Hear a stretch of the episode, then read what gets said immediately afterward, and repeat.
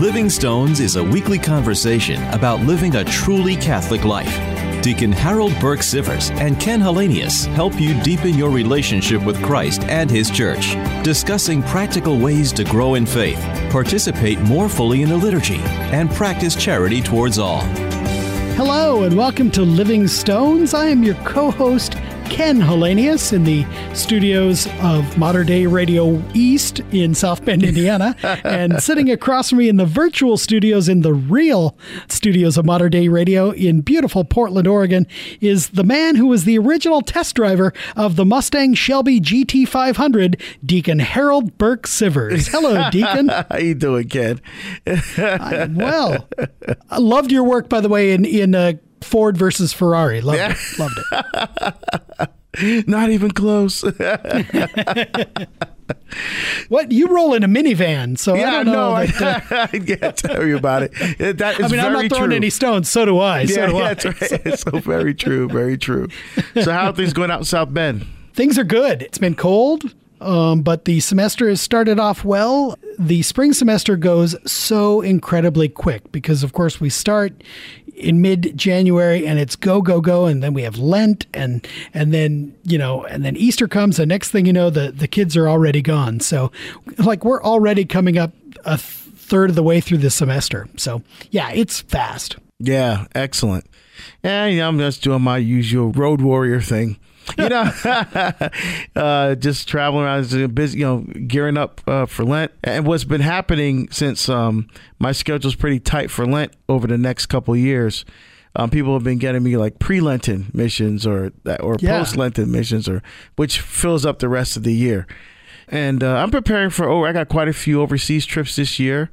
I think even more than last year. so, wow. Because I, wow. I, was contacted by the Cardinal Archbishop of Sri Lanka, uh, oh, uh, Car- wow. Cardinal Ranjith, and he said, We need you to come to Sri Lanka. I'm like, Oh, okay. Goes, hmm. he goes, Can you fit us in your schedule?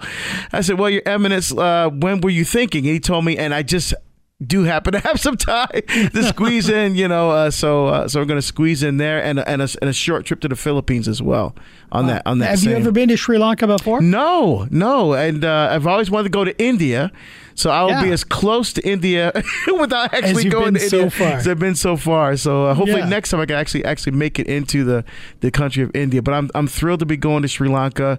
Yeah, uh, and he wants me to focus on apologetics there. Wow. So his coordinator is going to be contacting me now. Now that I said yes, he's he said someone else is going to be doing all the arrangements with me and stuff to make that happen. Right. So yeah. Wait so. a minute. You're saying that the cardinal isn't the one who's making your flight plans and arranging yeah, catering right. and and uh, table linens and stuff like that? No, believe it or not, no. But I, am looking forward to meeting them. You know, and um, yeah, and I'm and I'm grateful to God again for this opportunity to be able to, to travel and to, to to share the beauty and truth of our one holy Catholic and apostolic faith because it really is life changing, a life changing encounter with with the living God you know, yeah. in the person of our Lord and Savior Jesus Christ. So, you know, and that's the beauty of the sacraments, and that's one of the things that I love about working with RCIA at my parish is that this encounter with Christ changes lives in a way that not only makes people want to be better, but gives them the grace to actually follow through with that desire. Yes.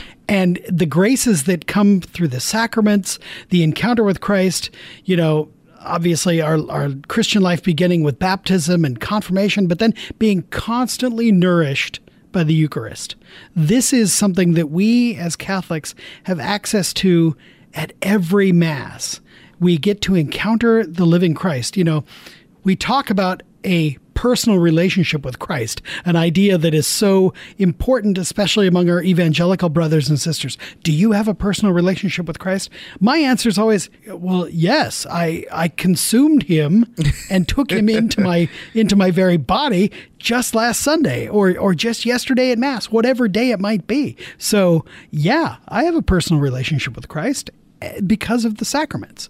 This is the gift that we have, and it's such a blessing, a literal blessing to us each and every time we encounter Christ, especially in the Mass.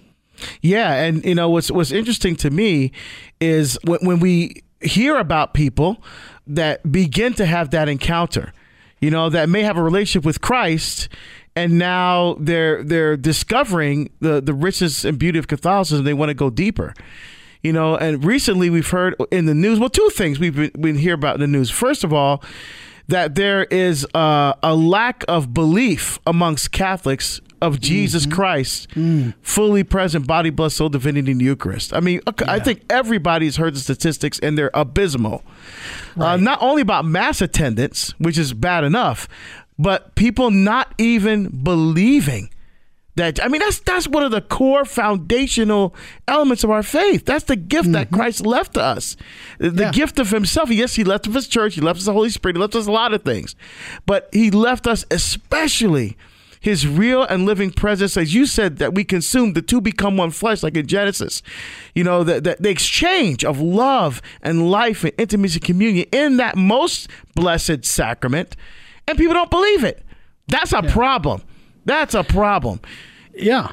You they know? don't understand it, and then even if they do understand it, they don't believe it. They don't buy it as yeah, exactly. Yeah, don't buy it. it. It's a problem. Absolutely. And the second thing that we've been hearing about lately, or you know, EWTN's been airing the Journey Home for, for forever. You know, yeah. uh, almost since Mother started the network, and you know, very very popular show because people are telling their stories of that encounter with Christ and especially with, with, the church's sacred tradition. But he's not Catholic yet. I say yet, but um, uh, the very popular Protestant preacher Francis Chan, and I'm sure many people have seen this YouTube video, uh, a three minutes or so of a presentation where he's coming to realize about sacred tradition and the Mass and the Eucharist. Yeah. Very interesting, you know, and yeah. a lot of people have been commenting about it.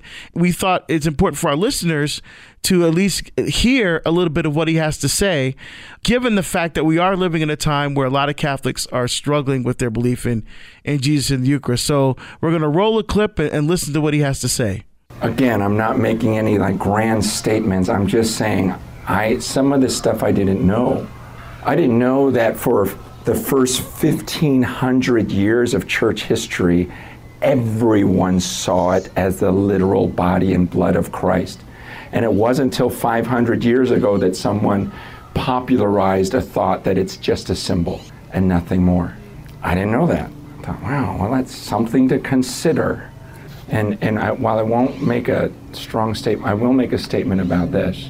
It was at that same time that for the first time, someone put a pulpit in the front of the gathering. Because before that, it was always the body and blood of Christ that was central to their gatherings. For 1,500 years, it was never one guy and his pulpit being the center of the church. It was the body and blood of Christ. And even the leaders just saw themselves as partakers. And oh man, we're not worthy, we're not worthy, we're not worthy. I say that because the church is more divided than any time in history. What does this book tell us clearly? That he does not want any divisions in his church. And for a thousand years, there was just one church. Did you know that?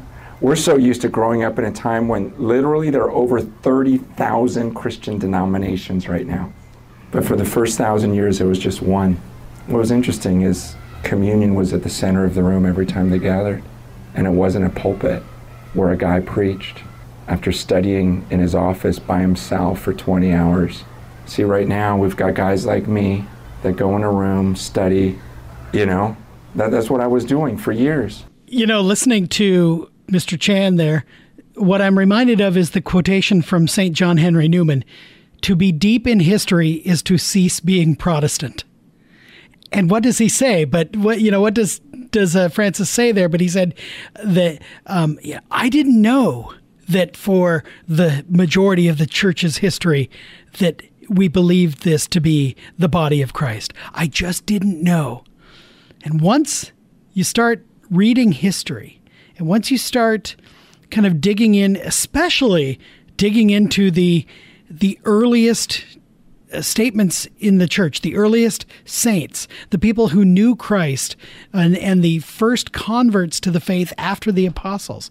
You know, people like Justin Martyr, who dies in in the 140s. Um, people like you know Ignatius of Smyrna and Polycarp of Smyrna. You know people that we've talked about before. Of course, you know we we uh, have explored and read some of the earliest letters uh, of you know that were just after the New Testament. You realize that the Eucharist as the body and blood of Christ is the the tradition that they had received from the apostles themselves, the apostles who walked with Christ. And so to hear this this evangelical minister who's you know deep into the reform movement to hear him say I, I just didn't know is the beginning of that of that journey is and that's what I hear. Oh no, absolutely. And part of it is because you know they they their, their whole theology is scripture alone, sola sola fide, scripture alone, faith alone, grace alone, scripture alone. So they don't read the church father. So so once he's encountered, how did people receive?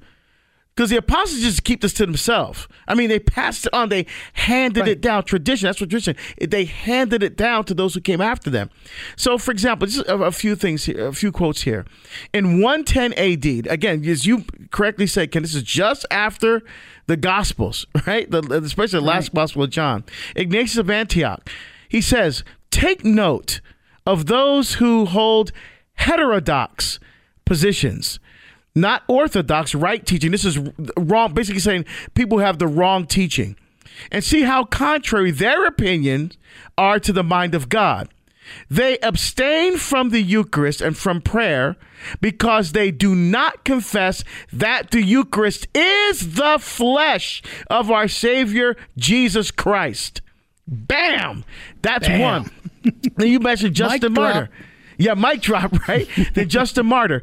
We call this food Eucharist, and no one else is permitted to partake of it except one who believes our teaching to be true and who has been washed with the washing, which which is baptism. For not as common bread or common drink do we receive these, but since Jesus our Savior was made incarnate by the word of God and had both flesh and blood for our salvation, so too, as we have been taught, again, as we have been taught by the apostle, by Jesus to the apostles, and now he's saying down to us. The food which we which has been made into the Eucharist by the Eucharistic prayer set down by him, and by the change of which our blood and flesh is nurtured, is both the flesh and blood of that incarnated Jesus. 151 AD. Wow. Come on, yeah. This, this, Come on. this belief in the Eucharist was from the earliest time of the church. And I mean, I, I could go on, Cyril Jerusalem and others. But there's one thing I do want to point out, though. He said, for the first 1500 years, no one believed that it wasn't Jesus. Well, that's not entirely correct because uh, sadly, uh, there was a deacon uh, named Baron, Berengarius of Tours who lived in France, who lived in uh, uh, uh, Archdeacon of, of, Angers in France, who pub in who in about ten. 60 AD, somewhere in then, publicly denied that Christ was really present and really and physically present in the species of bread and wine. He was the first one to deny it. a deacon. Well, I mean, a deacon, but you know, hey, you, are making up for him. yeah. uh, I mean, think about it though. That's that's uh, in you know 1060, and we had you know we had Ignatius saying already in 110, if you didn't believe it to be true, that that was your heterodox heterodox opinion. Mm. So, I mean, we he knew or maybe on the other hand, maybe this uh, this deacon was poorly read. Yeah, you and know? the it's entirely possible. Yeah, the difference is is that his heterodox teaching didn't catch on. I mean, right. everybody said, "What are you nuts?"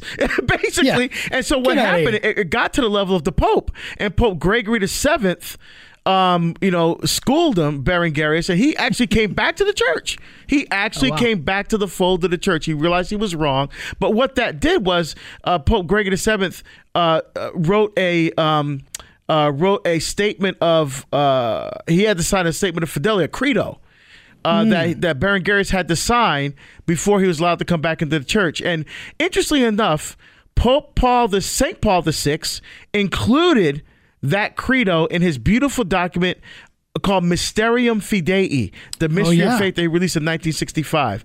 And Yeah. now imagine, I, I know we have blessed are those who are called to the to the supper of the Lamb. You know, um, Revelation 19 verse 9. You know, behold the Lamb of God. John 129. That that's beautiful. But imagine if we said this before we receive communion every Sunday, and this is something that the Eastern rites do, the Maronites and the and the different Byzantine. uh, uh, I believe in my heart and openly profess that the bread and wine placed upon the altar are, by the mystery of the sacred prayer and the words of our Redeemer, substantially changed into the true and life giving flesh and blood of Jesus Christ our Lord.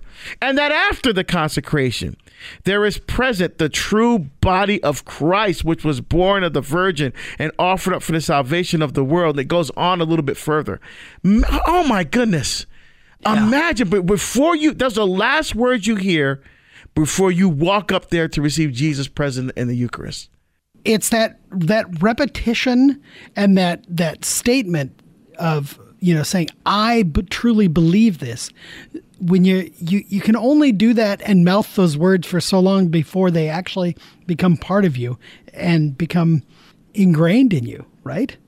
Oh, no, exactly. I mean, beautiful prayer. gosh, I mean, I, I just I- imagine what that do for the for the faith of people hearing those. I mean, hearing that core teaching, and then go forward to unite themselves with the Lord in that sacrament. Yeah. You know, uh, and imagine someone sitting there going, "Wow, you know, I, I actually don't believe that," or you know, I, I'm at a place in my life where I, you know, I, I've sinned and I and I can't fully give myself to Christ because you know, I mean, just the examination of conscience that would go on during that time, and how uh, and how we would want to receive communion kneeling, and on in a reverent, in a very reverent way.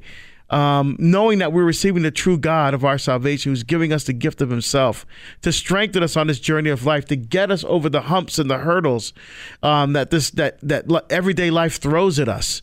You know, um, uh, it's just uh, it's just a powerful witness, and you know we're we're going to continue to pray for for Francis Chan, and that um, you know that he I'm sure that he's getting lambasted by Oh, other is, you know. Protestants. You know, um, yeah, I looked him up and, and kind of read a bit about you know what people have been saying about this particular little segment of the speech of, of the talk that he gave. And what we just heard is is a segment of a segment. You know looking at the longer piece you you, you realize that he's been kind of building to this for a while uh, and reading um, uh, some of the uh, commentaries, especially from his evangelical brothers and sisters, they've been saying, you know, oh, he's been going down this road for a while. He actually prayed with Catholics once on stage and and uh, things like that. And of course, when the people who wrote this blog or this this reflection that I was reading they did not receive that favorably. They thought that this is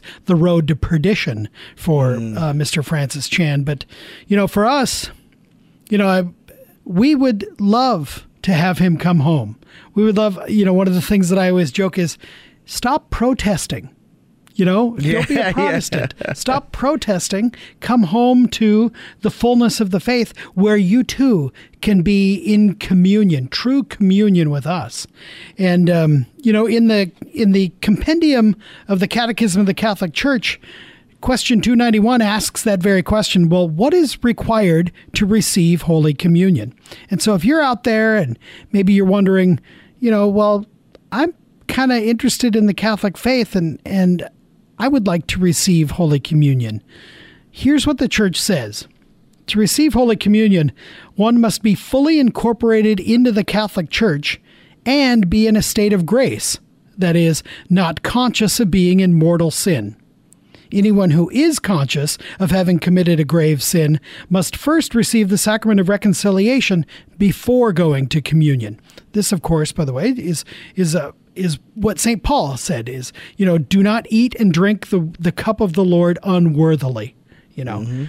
Uh, going back. Also important for those receiving Holy Communion are a spirit of recollection and prayer, observance of the fast prescribed by the church, and an appropriate disposition of the body, gestures, and dress as a sign of respect for Christ. So that's what the church teaches, kind of the practical aspects of what do we have to do to receive Holy Communion. And you'll notice those don't apply only to non Catholics, they apply to all of us Catholics alike who are receiving, presenting ourselves to receive Holy Communion. Are we in that state of recollection and prayer? You know, as you mentioned, Deacon, the, the, the great kind of prayer of, of faith in the Eucharist uh, helps put us in that state of recollection. Um, reconciliation, frequent reconciliation, frequent penance helps us be in a state of grace ready to receive the full array of graces that God wants to pour into our hearts, the sacramental graces that come through being in communion with Him in the Eucharist. And, and, and then also, again, as it says, it even descends down to how are we dressed? How is our comportment? Are we respecting the Christ that we are about to be receiving into our body, body, soul, and divinity? Um, that's that's what we need to be conscious of. It's not just to stand in line and get a snack. That's not what the Eucharist is about. That's right. And you know, and all the other sacraments point are, are, are, ordered toward the Eucharist as the heart and the center of the sacramental life of the church. Yes. You know, and um and so it's just frustrating to me that people are seem to be more interested and the what's going on and the worldly things you know like they live their we, we live our everyday lives as catholics. We and, a lot of times we go through the motions you know? Mm. okay as long as we, we we fall into this fallacy of thinking as long as i'm a good person yeah i don't need church i don't need eucharist i don't need mass i just need to be good. But jesus doesn't teach that. He doesn't teach it. Nowhere. And it's because just be good and you'll get to heaven. We need to be great. And the eucharist makes us great you know, yes. not great within ourselves. Greatness comes not from anything that I do. It's it's it, as, as Paul says, I've been crucified with Christ. No longer I who live, but Christ who lives in me. That's what the Eucharist helps to bring out. It, it, you know, it, we have that uh, expression, she brings out the best in me. Mm-hmm. you know? Yeah. And, and yeah. that's what Holy Mother Church, that we call her she, she brings out the best in us. And um, how she does that is in Christ empowered the church and the, with the Holy Spirit to give us the Eucharist so we can become the best that we can be. You know, and that's yes. what Eucharist helps us to do. And so if, if you're out there and you're Protestant and you're and you say, Well, why can't I receive the Eucharist? I believe what the church believes. The question is not why can't you receive? The question is why aren't you Catholic? I mean, so yeah. what? What is it? What other things about the church that's keeping you away? And, and like friends, at least be honest. And remember, he didn't say, "I'm." Let's listen now. He didn't say, "I'm going to become Catholic."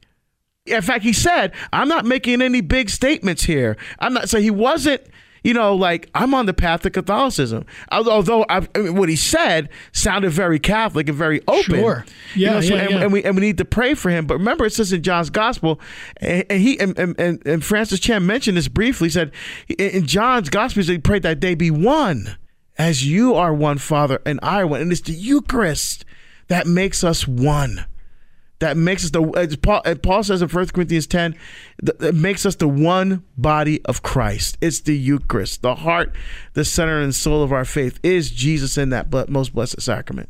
You know, Francis Chan goes on it later in this uh, in this talk that he gives to say, you know, prior to the he talks about prior to the pulpit being brought into the front of the church, the altar with the Eucharist on it was at the center. Yep. He said, And I pray, I pray that Christ in the Eucharist is at the center of our churches again. You know, and this is so true. I mean, how can you say that and not think, you know, you're right. He doesn't say, I'm on my way to being Catholic. I don't know. Deacon, have you ever read Scott Hahn's conversion story. Oh, I heard yeah. him talk yep. about that yep. and how he sat in the back of the church and he just watched the mass take place in front of him. And he, he's like, I have so much to give up. What what am I even thinking being here? You know? And um and that's often, you know, often it's a practical consideration for people that are thinking, I can't become Catholic because I'd have to give up so much. I'd have to give up yeah. family. I'd have to give up relationships. I'd have to give up my job.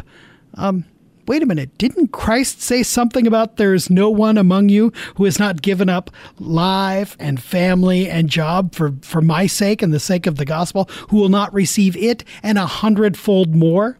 I mean, That's this so is true. what we're, we're talking about. Christ himself said, believe it or not, his yoke is easy and the burden is light, but that doesn't mean it's going to be easy right from the start. You know, it still is taking up your cross to be in communion with the Christ who wants to be with you, to be in communion with you, who wants to give himself to you in the Eucharist. That's what we're talking about here. And that's the great gift that the church offers in every Mass. And so, friends, come home. Yeah, and I just want to. You know, we got a couple minutes left, but uh, so I want to put, put in a plug here for Eucharistic adoration.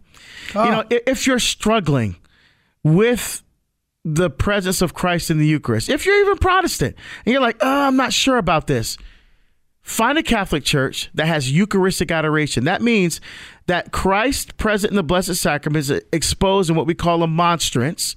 It's it's a, a, a- a sacred vessel that is only designed for one purpose to hold the Blessed Sacrament.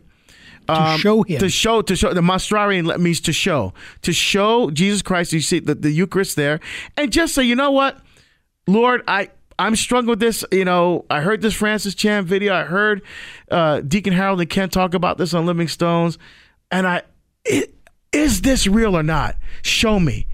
Uh, are- are you really there in presence? Show me, and just be in His presence, and just you know, at, at- worst, you spend an hour. You, you, you- 24 hours Yeah, a day, you spend an hour, you spend an hour in prayer. You know, Yeah. but but hold, but challenge the Lord. Don't be afraid to say, okay, if this I'm open. Show me what where the truth. Lead me into the fullness of truth. You know, and I promise to pray for each and every one of our listeners here on Living Stones in my Eucharistic adoration this week. And Yep, me Deacon, too. I know you pray regularly too. So we will keep every you week. all in our prayers. Friends, we're at the end of our show tonight, but we want to encourage you to stay in touch with us. Find us on Facebook at livingstonesmedia.org. You can also download all the previous episodes of the show at materdeiradio.com. But Deacon, until we gather together next week, might we have a blessing? Sure, man. Almighty God bless you and your families, the Father and the Son and the Holy Spirit. Amen. Amen. We'll see you next week here on Living Stones.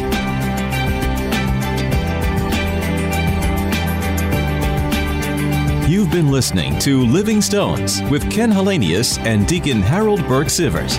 Living Stones is produced at the studios of Mater Dei Radio in Portland, Oregon. For more information about this show, go to materdeiradio.com. That's M A T E R D E I radio.com.